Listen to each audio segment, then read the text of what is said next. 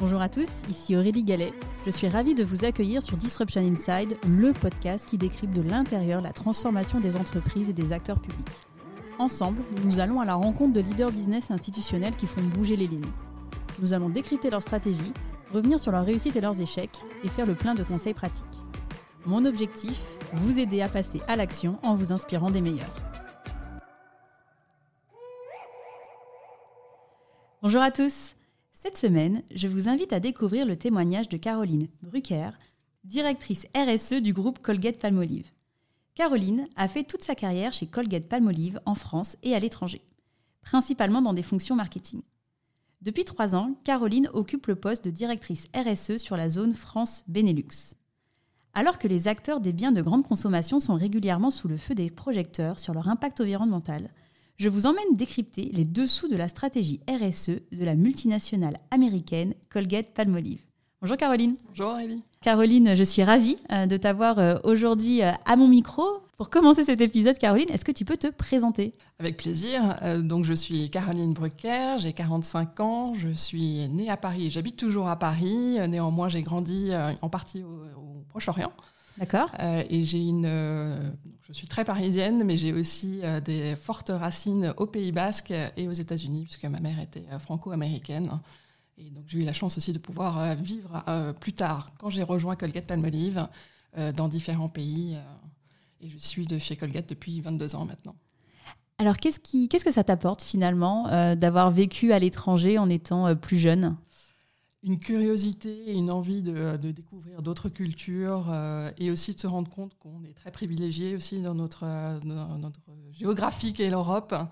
Et voilà, l'envie aussi d'en découvrir d'autres et de travailler un peu avec tous les pays possibles et imaginables. Est-ce que du coup ça t'a donné des envies d'international ? Tout à fait, et c'est une des raisons pour lesquelles j'ai rejoint Colgate-Palmolive après mes études. J'avais fait un stage chez eux et ça m'avait beaucoup plu. C'est une entreprise américaine dont le siège est à New York. Et donc je savais que si ça se passait bien, je pourrais aller aux États-Unis, mais aussi dans d'autres filiales. Et ce qui a été le cas, effectivement, dans ma carrière. J'ai passé 4 ans aux États-Unis, 1 an en Suisse. Et j'ai eu la chance de travailler depuis la France et les États-Unis sur plusieurs géographies, l'Afrique, Moyen-Orient, l'Europe au sens un peu plus large que la France. Et aujourd'hui, donc France et Benelux. Alors qu'est-ce qui t'a attiré chez Colgate-Palmolive au moment où tu as choisi de faire ton stage ? Pourquoi Colgate-Palmolive ? J'avais envie de travailler pour des produits du quotidien, un produit, pas un service. J'aime le côté matériel des produits et le fait qu'on travaille sur des produits du quotidien, je trouve ça important. On est sur de la prévention avec l'ensemble de nos catégories, l'hygiène bucco-dentaire, le soin du corps et les produits d'entretien. Donc je trouvais ça intéressant et les valeurs du groupe m'ont plu dès le départ et je continue 22 ans plus tard à partager les valeurs du groupe aussi à titre personnel. Alors ta carrière elle a été marquée par beaucoup de postes, plusieurs postes dans le marketing. Qu'est-ce qui t'attire dans le marketing en tous les cas ? Qu'est-ce qui t'attirait déjà à l'époque dans le marketing ? En fait, le marketing est finalement au cœur des entreprises, enfin de beaucoup d'entreprises. Et moi, je le vois vraiment comme un gestionnaire de projet. Puisqu'on est au cœur, on travaille avec toutes les fonctions de développement, bien sûr, de production, de la finance, des investissements des médias, de la direction commerciale aussi, bien sûr. Le juridique est aussi très important.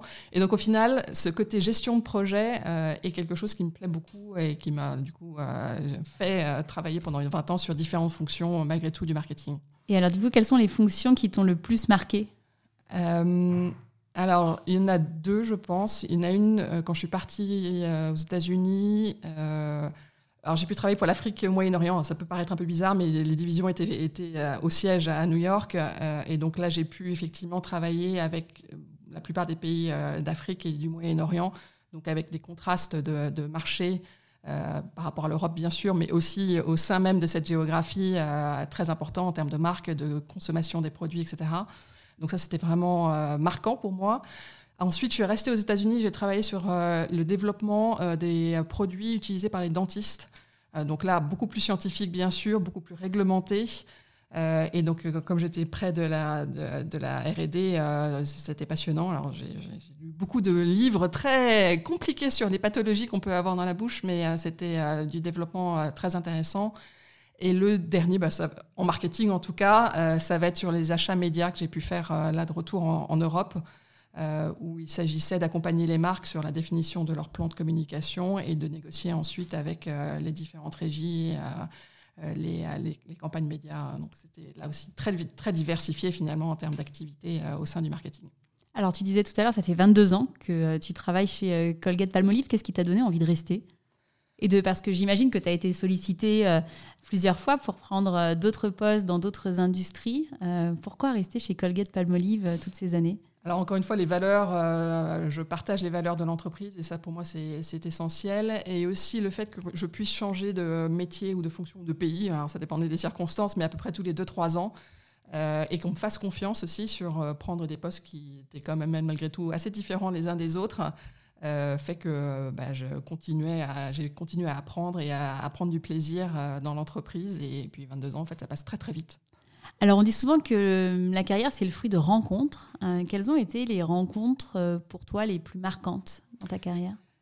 Alors finalement, moi, je n'ai pas forcément une personne ou deux particulière. Je trouve qu'on apprend de tout le monde. On apprend de ses bons managers, on apprend aussi des moins bons. On apprend des choses qu'on n'a pas envie de reproduire soi-même.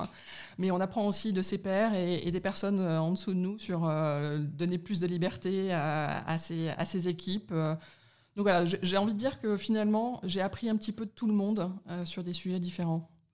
Alors il y a quelques années, il y a 3 ans, tu as fait un petit changement par rapport au sujet que tu avais l'habitude de traiter, puisque tu es devenue directrice RSE du groupe Colgate-Palmolive sur la zone France Benelux. Est-ce que tu peux revenir sur la jeunesse de ce poste et qu'est-ce qui fait que finalement tu t'es intéressée à ces sujets ? Alors, ça vient à la fois d'une envie personnelle, d'une frustration et d'un besoin. Donc, je vais développer un petit peu l'envie personnelle. Finalement, ça faisait une bonne dizaine d'années, et c'est notamment aux États-Unis où j'ai commencé à m'intéresser de plus en plus au sujet développement durable et impact social. Les États-Unis sont les pays des extrêmes, et on pouvait voir effectivement cette surconsommation qu'on pouvait avoir, notamment dans l'alimentaire. Et donc moi, j'ai commencé à m'intéresser et à commencer à vivre un peu plus de façon plus responsable, c'est un peu un raccourci, mais enfin en tout cas à comprendre mon impact et essayer de réduire là où ça me semblait être possible et important et avec de l'impact. Et donc, j'avais envie, finalement, de vivre professionnellement ce que je commençais à vivre à titre personnel. Donc, je commençais déjà à challenger un peu mes équipes sur les innovations produits qu'on pouvait faire.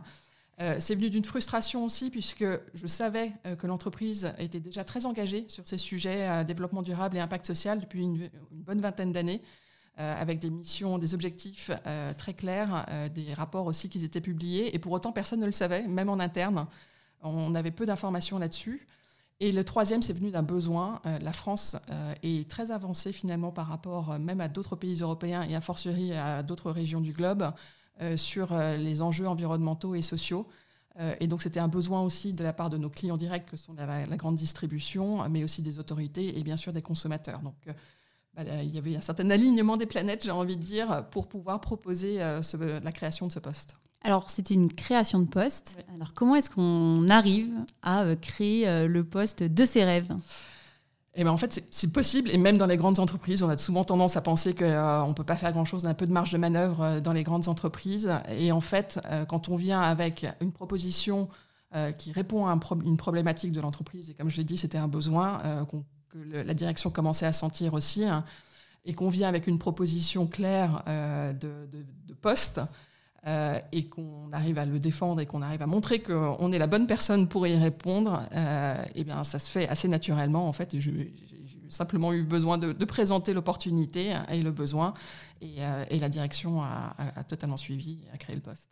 Il n'y avait pas de poste équivalent parce que la RSE, il y avait déjà des référents RSE, des chargés RSE dans beaucoup d'entreprises. C'était un poste qui n'existait pas du tout sur le périmètre France Benelux avant ta proposition ?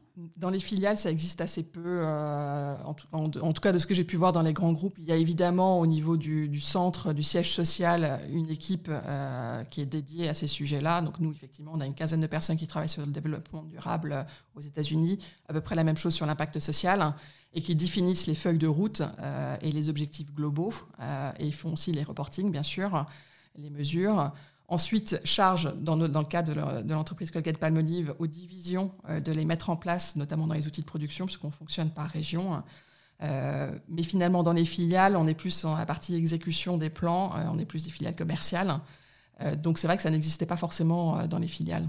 Est-ce que tu peux revenir d'ailleurs sur quelques chiffres clés du groupe Colgate-Palmolive ? Oui, c'est vrai qu'on n'en a pas encore parlé. On ne connaît pas forcément l'entreprise, on connaît les marques. On connaît les produits, oui. Exactement. Donc Colgate-Palmolive donc, est une entreprise américaine, ça je l'ai dit. Elle a à peu près 200 ans, donc c'est une vieille entreprise, mais toujours moderne, présente dans 200 pays dans le monde. Et donc avec des marques, je pense qu'à peu près tout le monde qui t'écoute va avoir au moins une des marques du groupe chez elle, puisque sur l'hygiène bucco-dentaire, on a les marques Colgate, Elmex et Meridol. Sur les produits d'hygiène du corps, on travaille les marques Sanex et Tahiti, et Palmolive aussi. Et sur les produits d'entretien, on a des marques qui sont françaises et d'autres internationales, donc Soupline, Pec et Lacroix pour des marques françaises, et on a aussi la marque Ajax dans les produits ménagers chez nous. Ce qui est important simplement de préciser, parce que ça va avoir un impact sans doute dans nos échanges par la suite, c'est que la marque Colgate est très très présente dans le monde, puisque près de 6 foyers sur 10 dans le monde ont la marque Colgate. C'est la marque qui a la plus forte pénétration, au-delà de certaines boissons à laquelle on pourrait penser en premier.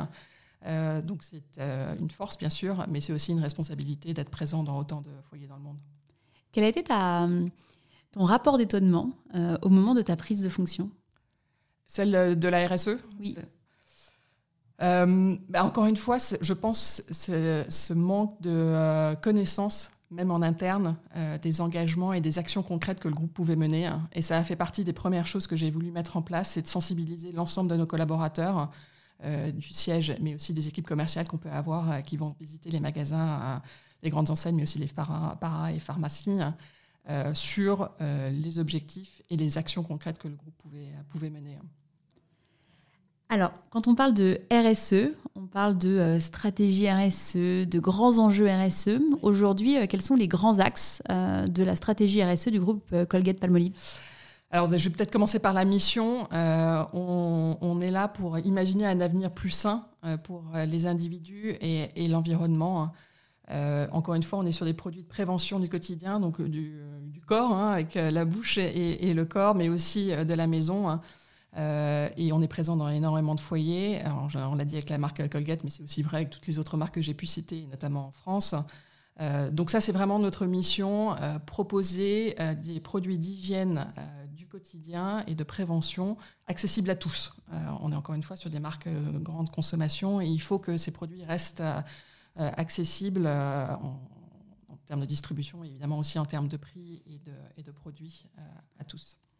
Et alors du coup, sur les grands axes ? Et donc du coup, on a 3 piliers principaux. On va avoir 2 axés sur le développement durable, donc soutenir des millions de foyers au travers de nos produits, comme je viens de le dire. Le deuxième va être préserver notre environnement. On a nos propres outils de production, bien sûr. Et donc, qui dit production dit empreinte environnementale. Et donc, on va travailler à la réduire sur nos sites de production, mais aussi dans toute la logistique et tout ce qui se passe après la production. Et on a un troisième pilier qui est aussi important que le développement durable pour nous, qui est l'impact social. Encore une fois, comme on est sur des produits qui sont accessibles pour tous, on veut aller au-delà de simplement proposer des produits, mais aussi sensibiliser sur les gestes d'hygiène bucco-dentaire, de lavage de mains par exemple aussi, qui sont essentiels pour préserver la santé de tous. Avant d'entrer dans le détail de chacun de ces axes, est-ce que toi tu trouves qu'aujourd'hui il y a vraiment une tendance de fond où on a des clients et des consommateurs qui sont de plus en plus sensibles à ces sujets ?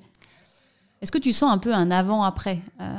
Alors, il y a clairement une tendance à être intéressé par ces sujets. Il y a une intention de choisir des produits qui ont une empreinte environnementale moindre.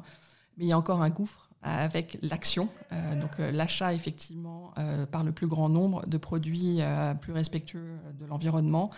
Il y a un certain nombre de raisons là-dessus, mais notamment depuis un an, l'inflation fait que les considérations autres aussi politiques et économiques fait que il y a encore un gouffre important entre l'intention et l'action. D'accord. Alors on va revenir du coup sur les grands piliers, les 3 axes que tu as partagés. Donc le premier axe, soutenir les millions de foyers. Donc là on est plutôt sur la vision consommateur. Oui. Qu'est-ce que vous mettez derrière ? Alors là on va s'attacher à toujours, et ça c'est notre priorité ultime, de proposer des produits sûrs et efficaces. J'ai envie de dire, c'est un peu le b.a.-ba. Néanmoins, c'est important de garder. Le socle. Ouais, c'est la fondation. Okay. On ne proposera pas des solutions qui peuvent avoir une empreinte environnementale moindre s'il n'y a pas l'efficacité et la sécurité, bien sûr, des produits. Donc ça, c'est notre socle commun. En revanche, on va s'attacher effectivement à essayer de réduire l'impact environnemental des produits qu'on propose.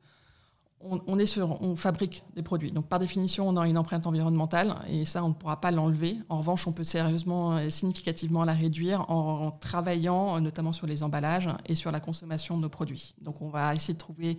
Il y a différents modèles, bien sûr, où il y a différents niveaux d'implication qu'on va demander aux consommateurs. Et il y a des choses qu'on va faire de façon complètement transparente pour le consommateur. Par exemple, je pense qu'on y reviendra, le tube recyclable de dentifrice, qui n'était pas avant, on a proposé une technologie recyclable. C'est transparent pour le consommateur et ça réduit l'impact de nos produits. Et ensuite, on va travailler sur des offres qui vont demander un effort différent auprès du consommateur, typiquement des recharges, par exemple, ou des produits solides. Ou des produits plus concentrés vont être des pistes aussi pour réduire notre empreinte avec un effort demandé aux consommateurs. Sur la partie tube recyclable, oui. Concrètement, qu'est-ce qui est fait? Depuis quand est-ce que c'est mis en place? Alors, on ne le sait pas forcément, on ne se pose pas forcément la question au départ, mais en fait, la majorité des dentifrices n'étaient pas recyclables jusqu'en 2019, puisque c'était une combinaison de plastique et d'aluminium. Le dentifrice est particulier parce que c'est une pâte, donc on a besoin d'une protection certaine, puisque c'est un milieu aqueux, donc il faut protéger des bactéries, et en même temps on a besoin d'un emballage souple pour pouvoir extraire la pâte. Et donc jusqu'à présent, c'était essentiellement cette combinaison d'aluminium et de plastique qui rendait l'ergonomie de cet emballage. Mais qui dit polymatériaux dit difficulté à recycler. D'accord. Notre équipe R&D a mis 5 ans à développer une technologie qui est en PEHD. Donc c'est un seul matériau en plastique, mais qui est composé de 9 couches très fines de ce même matériau qui permet de garder cette sécurité dont on a besoin pour que la formule reste sûre et efficace un certain nombre de semaines, et en même temps la souplesse dont on a besoin pour extraire la pâte.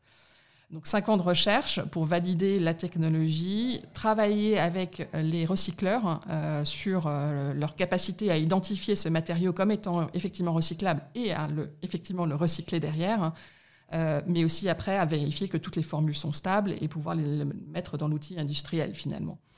Et donc, on a lancé le premier dentifrice avec ce tube recyclable en 2019 et on a pour objectif d'avoir l'ensemble de notre portefeuille de marques et de références en France, mais partout dans le monde aussi, avec ce tube recyclable d'ici fin 2025. Donc, presque 6 ans de déploiement dans nos outils de production.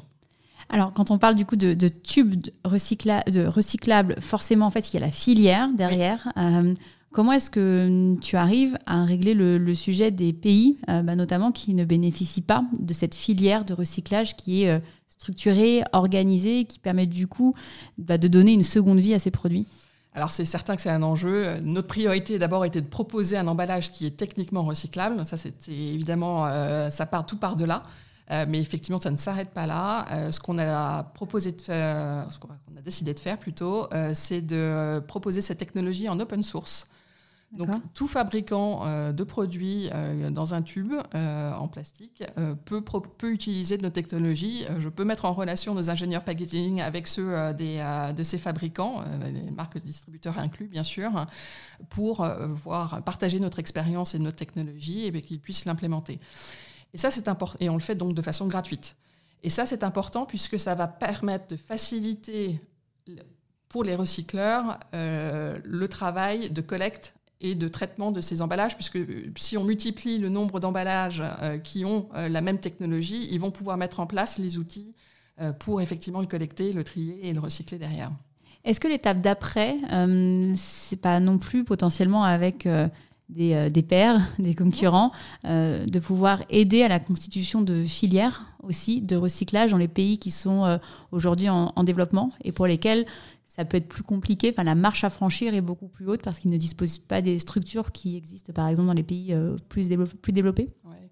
Alors déjà, donc, on sait qu'un des autres fabricants principaux de dentifrice utilise notre technologie et que les 2 autres fabricants majeurs ont annoncé passer sur une technologie semblable. Donc c'est vrai que l'ensemble des dentifrices vont bénéficier dans les prochaines années de cette même technologie. Donc ça, c'est déjà un succès. Belle avancée, oui. Ouais. Exactement. Ensuite, nous, notre mission, elle est malgré tout de proposer des produits d'hygiène et de faire en sorte que leur emballage soit le plus responsable possible. Voilà, on n'est pas, c'est pas notre compétence et notre connaissance de développer des filières ensuite de collecte et de recyclage. Donc nous, ce qu'on va pouvoir faire là-dessus, c'est plus d'accompagner les autorités dans ces pays où effectivement les collectes et le recyclage n'existent pas ou mal, de les accompagner, soit financièrement, soit dans de l'aide qualitative, de leur expliquer comment nos emballages peuvent être collectés et recyclés en fonction de là où ça fonctionne bien, et typiquement en Europe par exemple. Alors, on a parlé donc du premier axe, soutenir les millions de foyers, donc avec cette vision plutôt consommateur. Tu parlais aussi d'un deuxième axe autour plutôt de la production. Oui. Est-ce que du coup, tu peux expliquer un peu à nos auditeurs les grandes priorités d'action et l'ambition aussi du groupe Colgate-Palmolive sur cette dimension ? Alors, ça va être assez proche de ce que la plupart des industries peuvent proposer, et tant mieux, parce que ça prouve qu'on va dans la bonne direction probablement, et tous dans la même, donc l'impact sera majeur. On va s'attacher avec nos outils de production à réduire l'impact ou la consommation d'eau dans un premier temps, et particulièrement en France, on a pour objectif de réduire de 25% notre consommation d'eau d'ici 2025 par rapport à 2019, et d'être aussi ce qu'on appelle net zero water, donc de rendre à la collectivité autant d'eau que ce qu'on a pu prélever en amont de la production. Et ces objectifs sont à 2025 en France, puisque le groupe a déjà identifié la France comme étant une zone à stress hydrique important. Dans le reste des pays, l'objectif est à 2030. On a aussi pour objectif de passer à de l'énergie 100%, à de l'électricité 100% renouvelable, et de réduire notre consommation énergétique de 25%, là aussi, entre 2025 et 2019, dans ce cas-ci. Et de traiter aussi les déchets, parce qu'on a par définition aussi des déchets dans nos usines, et donc on a une certification sur laquelle nos usines travaillent, qui est d'être net zero waste.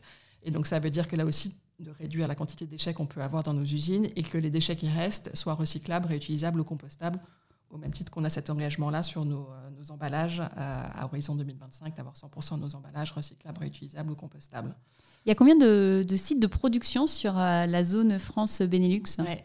On a 2 usines en France qui sont situées à Compiègne et à Rieux-la-Pape, qui est à côté de Lyon, et qui produisent essentiellement les produits ménagers, ainsi que la marque Tahiti, pour l'Europe du Nord, pardon. On a effectivement une logique d'usines qui travaillent par géographie, mais qui sont expertes dans un domaine. Donc à peu près 57% des ventes qui sont réalisées en France sont faites à partir de ces 2 usines. Le reste des produits, à hauteur de 95% de l'ensemble du chiffre d'affaires 2022, est produit en Europe, avec l'hygiène bucco-dentaire en Pologne, et c'est la marque Sanex en Italie par exemple. Et comment toi, du coup, à ton niveau, tu travailles avec les directeurs des sites de production pour porter ces engagements sur le terrain ? Alors, on fonctionne...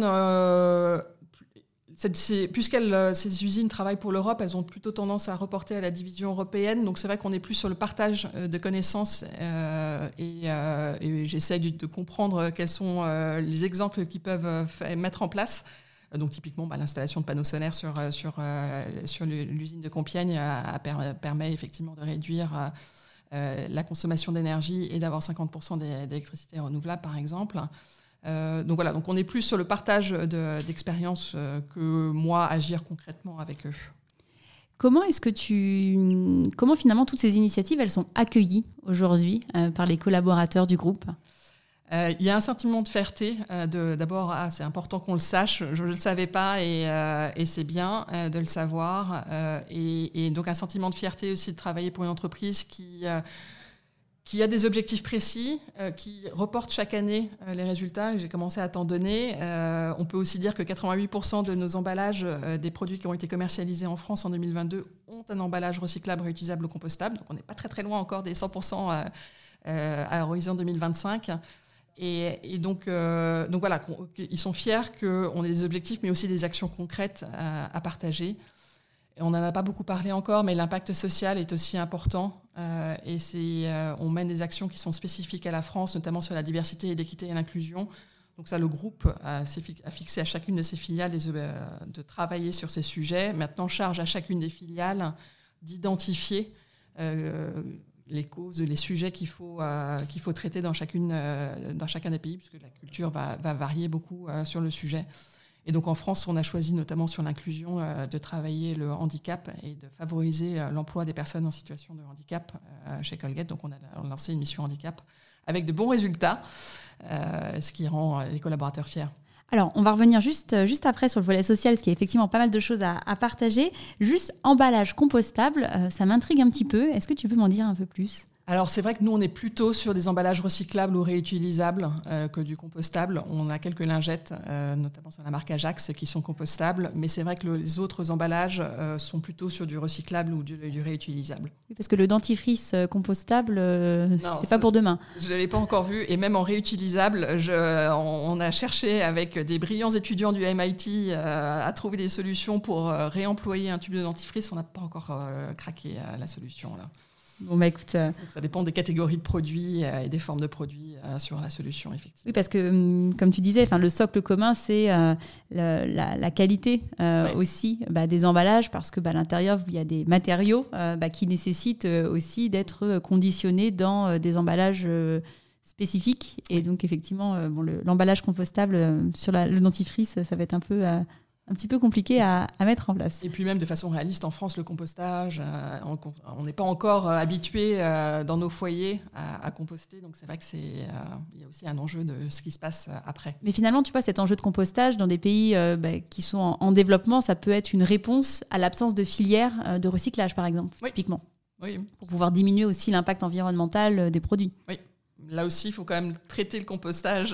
Ça ne veut pas dire qu'on peut du coup jeter dans la nature. C'est tout l'enjeu derrière le terme de biodégradable qui est devenu d'ailleurs interdit en France. On ne peut plus dire biodégradable puisque les autorités, le législateur avait peur que les consommateurs se disent « c'est pas grave, je peux jeter mon emballage dans la nature puisqu'il est biodégradable ». Donc malgré tout, il y a de toute façon un cadre à mettre même sur la partie compostable pour que ça soit fait dans des bonnes conditions. Alors, volet social. Le volet social, donc, c'est le troisième pilier, donc, avec, qui est source de fierté. Donc, tu parlais de diversité inclusion, les sujets autour du handicap. On va commencer par les sujets du handicap. Ça m'intéresse aussi qu'on discute autour plus largement de la diversité et notamment inégalités hommes-femmes, les actions aussi qui sont mises en place au sein du groupe Colgate-Palmolive. D'accord, très bien, avec plaisir. Sur la mission handicap, on est parti d'un constat un peu dur, je dois dire, où en 2019, on a fait un bilan et on était à 1,5% des personnes qui travaillent chez Colgate qui étaient en situation de handicap, donc avec leur RQTH, reconnaissance de qualité travailleur handicapé, ce qui est très loin de l'objectif national de 6% de la masse salariale pour les entreprises qui ont plus de 20 employés, et même encore assez loin de la moyenne nationale qui est à 3%. Donc chez nous, ça représentait 5 collaborateurs, les 1,5%. Donc on est parti sur une base basse en se disant effectivement, il y a un vrai sujet sur lequel il faut qu'on doit adresser.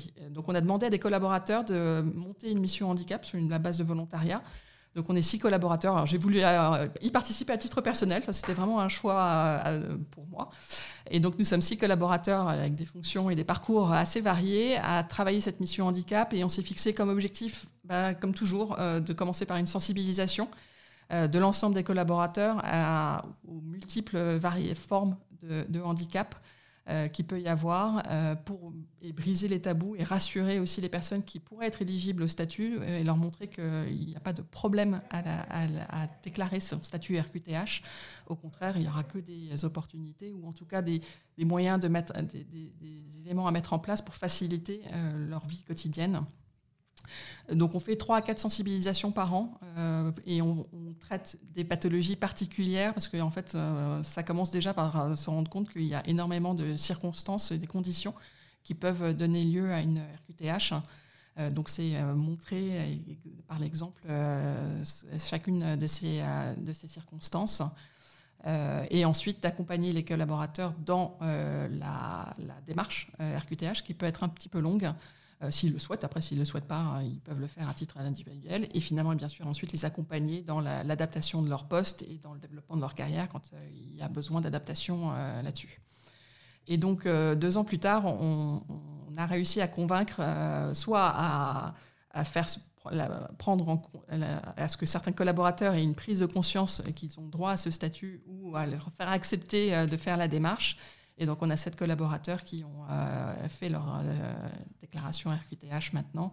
Et donc, on est dans la moyenne nationale des 3%. Donc, on est encore loin de l'objectif national et de la réalité du handicap, parce qu'on estime quand même que près de 18% de la population pourrait avoir un statut RQTH.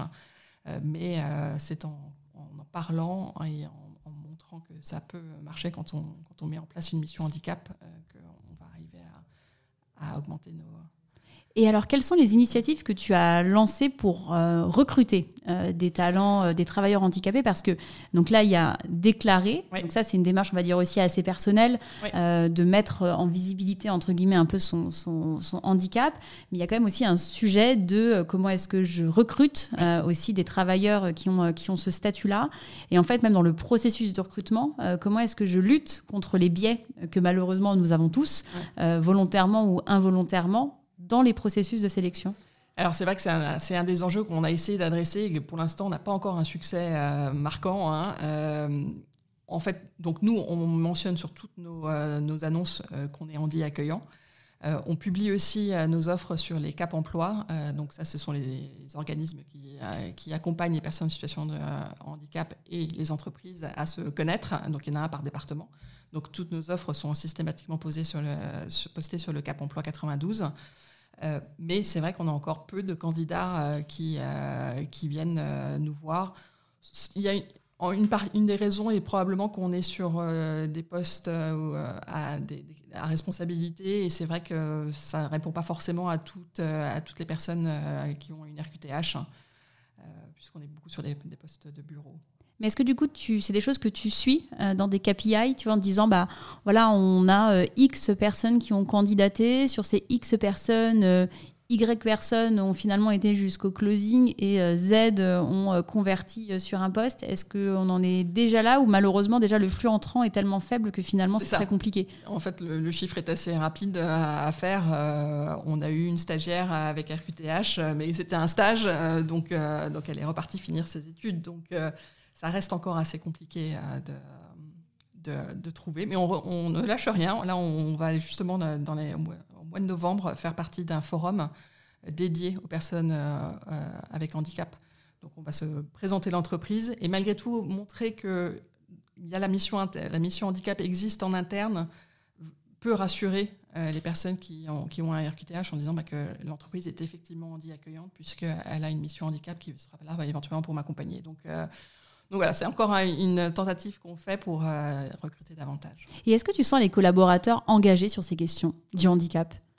Oui, et d'autant plus qu'on a aussi élargi la problématique aux personnes aidantes. D'accord. Ça touche peut-être un peu plus de monde personnellement. Exactement. Et donc on avait de façon assez traditionnelle dans les grandes entreprises des journées enfants malades qu'on a choisi d'élargir aux personnes aidantes. Donc les personnes aidantes, ça va être celles qui ont dans leurs proches, donc leurs parents, leurs conjoints ou leurs enfants, ou quelqu'un dont ils s'occupent, une personne en situation de handicap ou gravement malade. Et donc on leur permet effectivement d'avoir ces 12 jours où ils peuvent accompagner la personne, leurs proches qui a besoin d'aide. Et donc là, effectivement, on élargit les personnes qui sont susceptibles de bénéficier de ce programme. Et ça, encore une fois, ça sensibilise encore plus sur le handicap. Parce que c'est vrai que je vais être un petit peu dure, mais généralement, on a quand même des communications institutionnelles autour de ce que fait la mission handicap. Pour autant, ce n'est pas forcément des communications que les collaborateurs vont ouvrir. Comment est-ce que toi, tu arrives à mesurer justement l'intérêt des collaborateurs Colgate-Palmolive pour ces sujets ? Est-ce que, par exemple, je ne sais pas, vous organisez des interventions et donc, oui, vous savez, du coup, quand il y a un nombre d'inscrits de X, vous vous dites, en fait, on sent qu'il y a un collectif qui est engagé autour de ces sujets. Comment est-ce que vous fonctionnez ? Oui, ça, on ne se contente pas d'envoyer une communication par email. On fait des journées actives, donc notamment pour la semaine européenne pour l'emploi des personnes handicapées qui est en fin novembre. On fait des actions physiques en présentiel, okay, les jours où il y a le plus de monde dans l'entreprise. Et on a à chaque fois une quarantaine de collaborateurs qui viennent, pas toujours les mêmes non plus. Donc on peut effectivement mesurer l'engagement des collaborateurs sur le sujet. Sur le sujet du coup de la diversité, oui, quelles sont un peu les priorités d'action ? Alors nous, on est beaucoup sur, et si, on est typiquement une entreprise où on vient tous un peu des mêmes écoles, oui. Donc on, voilà, école Bac plus 5, exactement, ça n'est pas très original, et donc on va essayer de recruter des profils plus diversifiés, plus de Bac plus 2 ou 3 selon les postes, mais en fait on peut aussi proposer, on a un certain nombre de postes, et notamment sur les équipes commerciales, qui sont tout à fait accessibles à des Bac plus 2 ou 3. Et donc, on va poster nos annonces aussi dans les universités, et pas que dans les écoles d'ingénieurs ou de commerce. On a aussi on fait du mécénat auprès de l'association Article 1, qui accompagne les étudiants et les universitaires dans leur parcours professionnel. Donc là, l'entreprise fait du mécénat, donc verse un certain montant, mais on propose aussi à nos collaborateurs de devenir mentors de jeunes pour les coacher sur l'écriture de leur CV, sur leur réflexion professionnelle, leurs études, etc. Ou aussi participer durant une journée volontaire par an à des sessions de formation ou de sensibilisation à ces étudiants sur le milieu professionnel ou de coaching pour préparer les oraux ou les entretiens.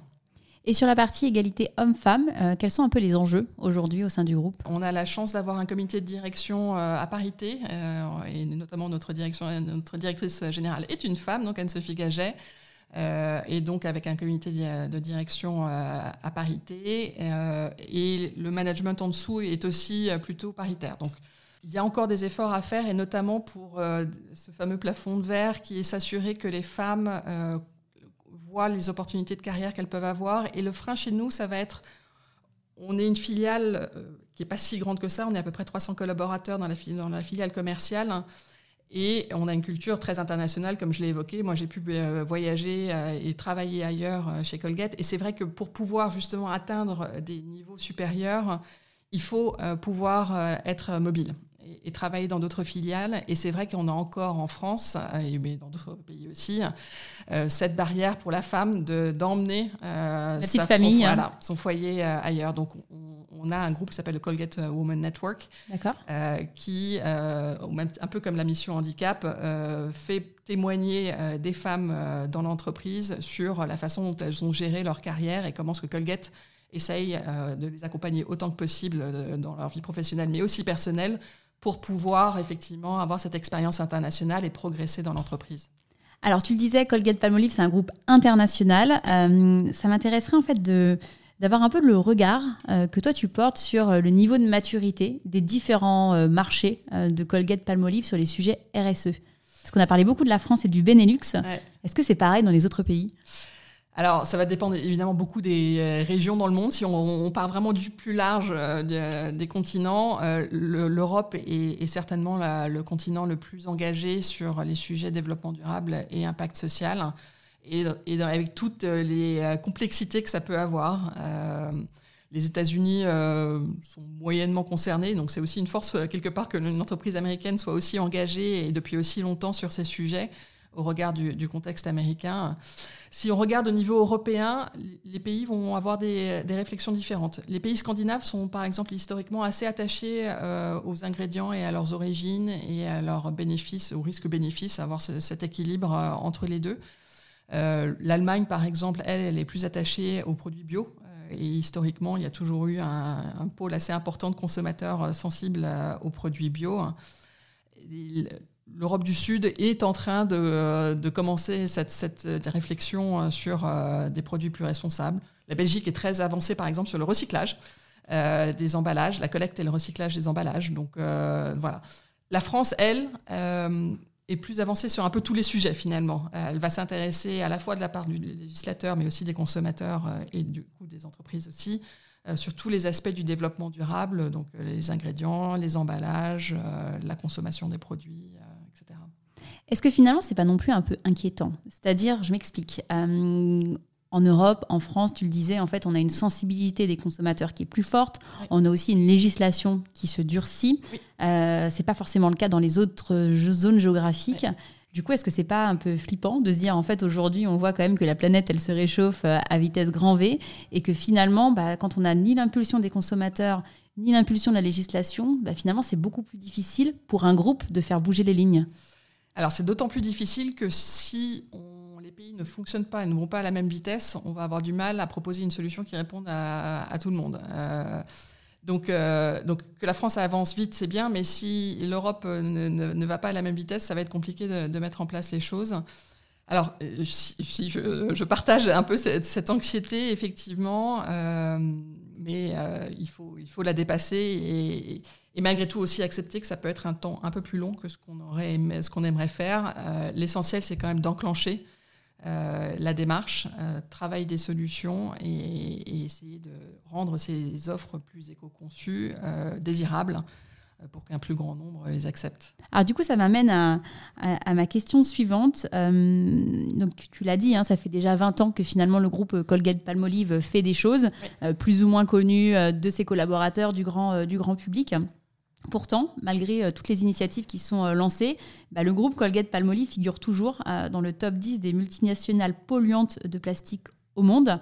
Du coup, la question que je me pose, c'est est-ce qu'on peut vraiment réussir à être green dans cette industrie ? Alors, si green, on entend bon pour la planète, à partir du moment où on propose un produit ou des solutions qui servent à l'être humain, j'ai envie de dire qu'on ne peut pas être bon pour la planète. Nécessairement, on va utiliser de l'énergie et des matières premières qui vont avoir un impact sur la planète. Donc, en fait, nous, on ne réfléchit pas comme ça et on n'a pas cette prétention d'être green. Ce n'est pas du tout notre moteur.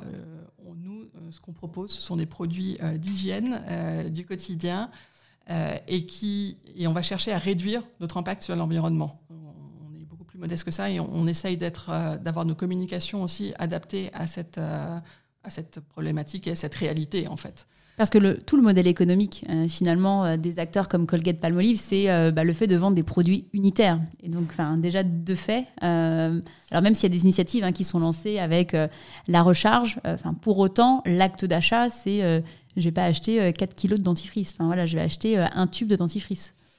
Oui, on est utilisé tous les jours, donc c'est un peu normal quelque part qu'on soit aussi, et on est présent dans tellement de foyers dans le monde que c'est logique effectivement d'être présent, d'être vu éventuellement dans tous les pays.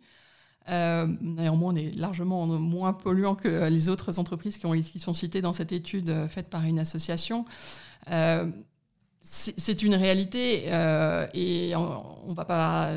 L'essentiel, c'est quand même de procurer cette hygiène bucco-dentaire qui prévient un certain nombre de maladies. La carie est dans les 3 premières maladies classées par l'OMS. Donc, on a un réel intérêt pour les consommateurs ou les citoyens, j'ai envie de dire, sur ce sujet. Donc, ce qu'on va chercher à faire, c'est de réduire notre impact au travers des initiatives de tubes recyclables disponibles en open source et de travailler avec les collectivités locales pour collecter ces emballages. Alors forcément, toutes les communications du groupe Colgate-Palmolive sont forcément regardées de près. Comment est-ce que vous faites en sorte de ne pas être accusé de greenwashing dans les communications que vous faites par rapport à vos engagements environnementaux ?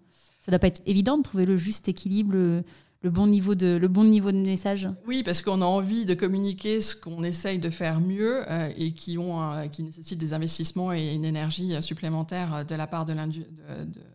Ensemble de nos collaborateurs, on s'attache à être le plus juste, proportionné et justifié possible et le plus précis possible. Donc, et d'ailleurs, ça fait partie des sensibilisations qu'on a faites récemment avec l'équipe juridique auprès des équipes France, européennes aussi, et auprès de nos agences de communication, de toujours avoir cette notion d'être juste, justifié et précis dans nos allégations. Et donc de ne pas dire qu'on va sauver la planète avec nos produits, parce qu'encore une fois, ce n'est pas du tout la réalité. Nous, ce qu'on fait, c'est qu'on prévient des pathologies du quotidien et tout en essayant de réduire notre impact sur l'environnement. Alors, Colgate-Palmolive, c'est un groupe qui a 200 ans, ce que tu nous disais tout à l'heure. Il y a aussi des jeunes marques qui apparaissent, qui sont là aussi pour un peu disrupter le marché et qui vont proposer des produits, on va dire, plus climat compatibles, comme des produits solides, pour des dentifrices solides, des shampoings, des gels douches, d'ailleurs qui ne sont pas des gels douches, qui sont des savons. Solide, voilà, ouais. Voilà.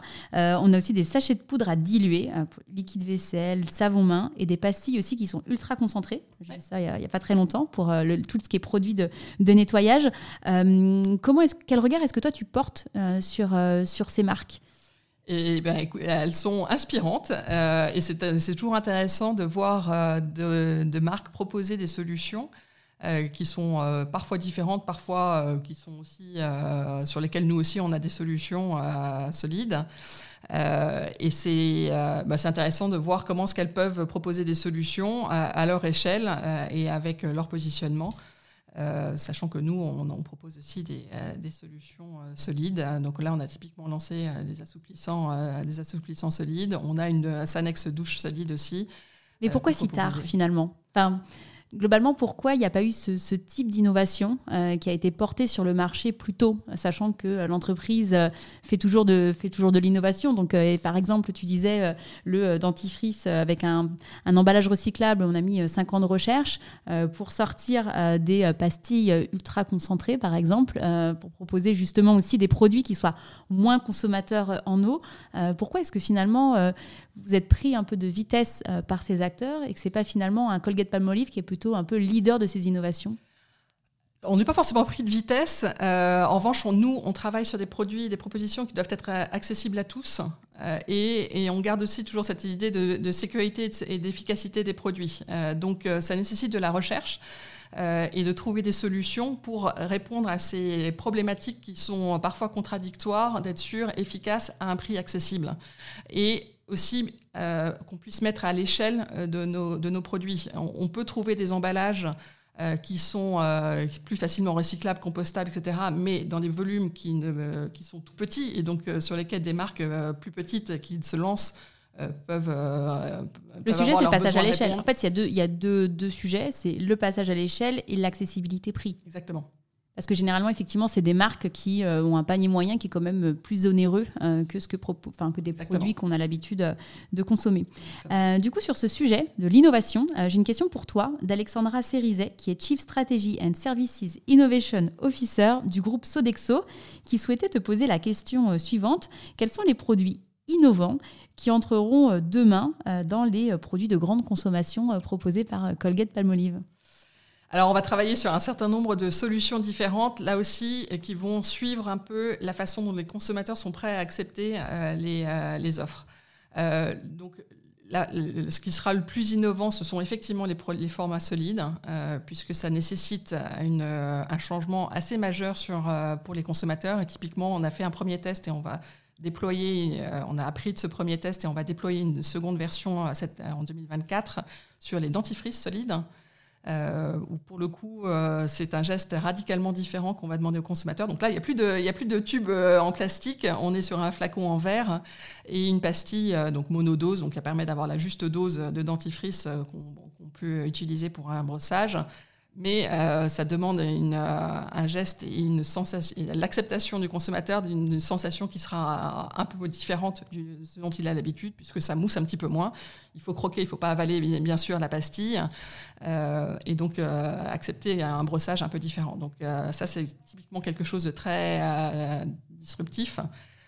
Mais on va aussi s'attacher à trouver des solutions qui sont, encore une fois, accessibles et acceptables par un plus grand nombre, puisque c'est là aussi la façon finalement de réduire notre impact, c'est si la majorité adopte un geste plutôt qu'une minorité sur quelque chose de... Mais en même temps, quand on est Colgate-Palmolive, qu'on est présent dans 6 foyers sur 10, on peut aussi être market maker. On peut soi-même faire changer les habitudes. Après, ça prend plus ou moins de temps. Exactement. Mais si on propose ces produits et qu'on propose moins de produits liquides, par exemple, eh ben, au fur et à mesure, ça va rentrer dans les usages. Oui. Et c'est pour ça qu'il faut proposer plusieurs solutions pour que chacune de ces innovations avance à leur rythme. Si on ne peut pas s'arrêter de produire des douches aujourd'hui, en revanche, on peut commencer à proposer des douches solides, ce qu'on fait avec Sanex. Et donc ça, un certain nombre de consommateurs vont les accepter. La majorité est sans doute plus prête à ce stade à accepter les éco-recharges. Donc pouvoir réutiliser leurs flacons d'origine. Donc on a déjà depuis longtemps des Sanex qui sont en éco-recharge, et on est en train de le déployer sur Palmolive, sur Tahiti, et sur les produits ménagers aussi. On va pouvoir développer davantage d'éco-recharge.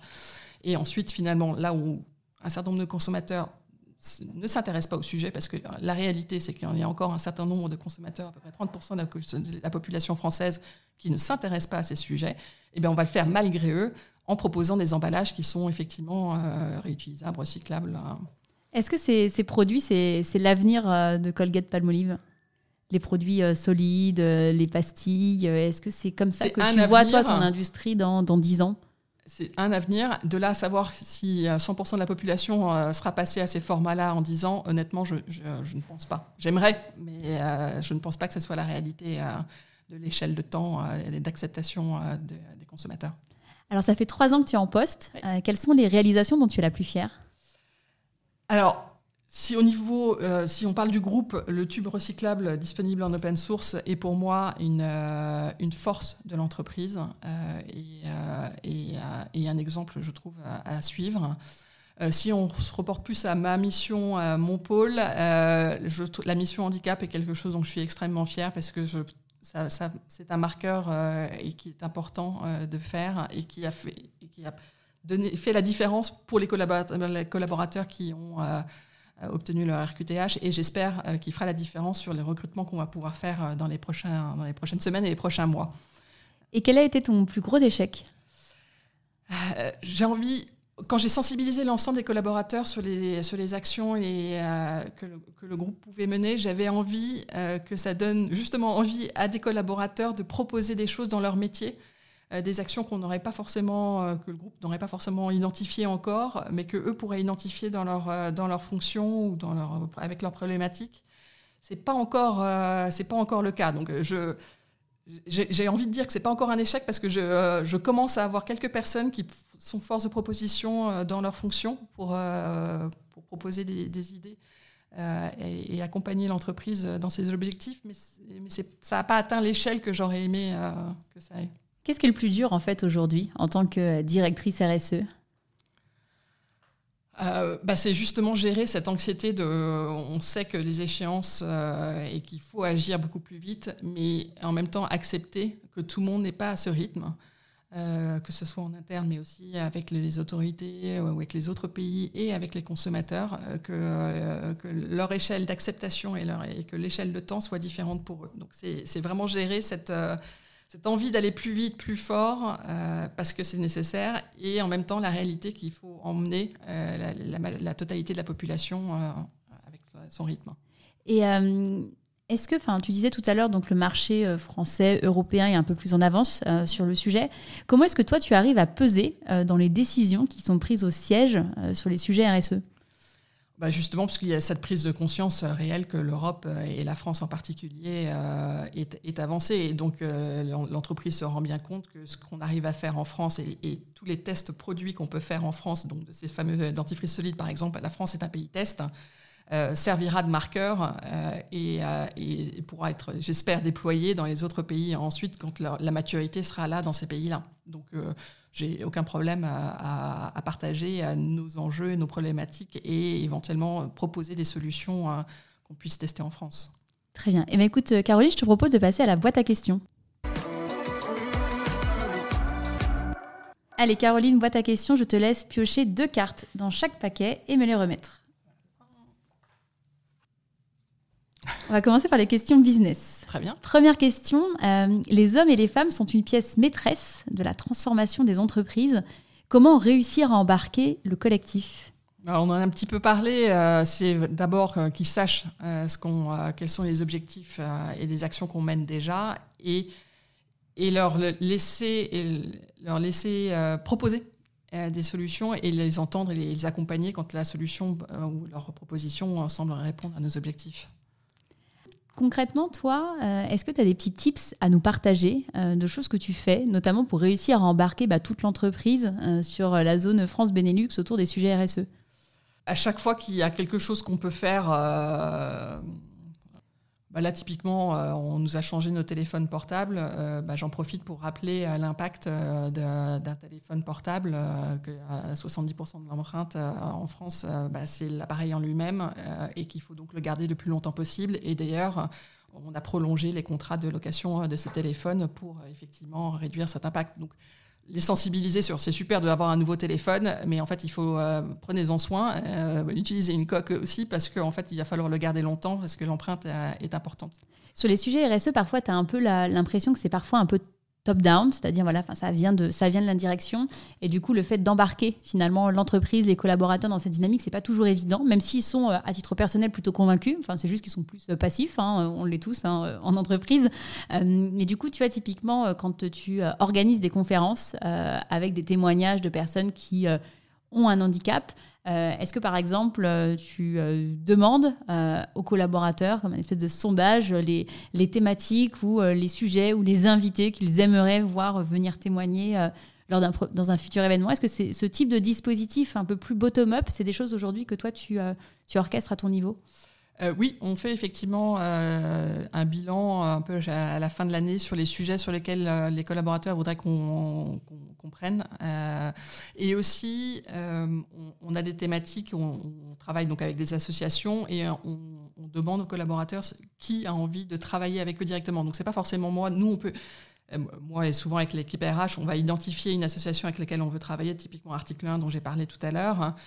Mais en revanche, on va demander à des collaborateurs de travailler cette relation Colgate avec l'association dans l'année et d'être force de proposition sur les actions à mener ensemble. Deuxième question, en tant que leader, comment gères-tu l'incertitude et les moments de turbulence ? En parlant. En interne, éventuellement en externe aussi, parfois on a besoin aussi à titre personnel de pouvoir en parler, mais c'est beaucoup en parlant en interne avec des collaborateurs, avec le management, qu'on peut gérer ces incertitudes. Allez, question plus personnelle. Caroline, que dit-on de toi à la machine à café ? Je ne suis pas la petite souris qui écoute ce qui se dit.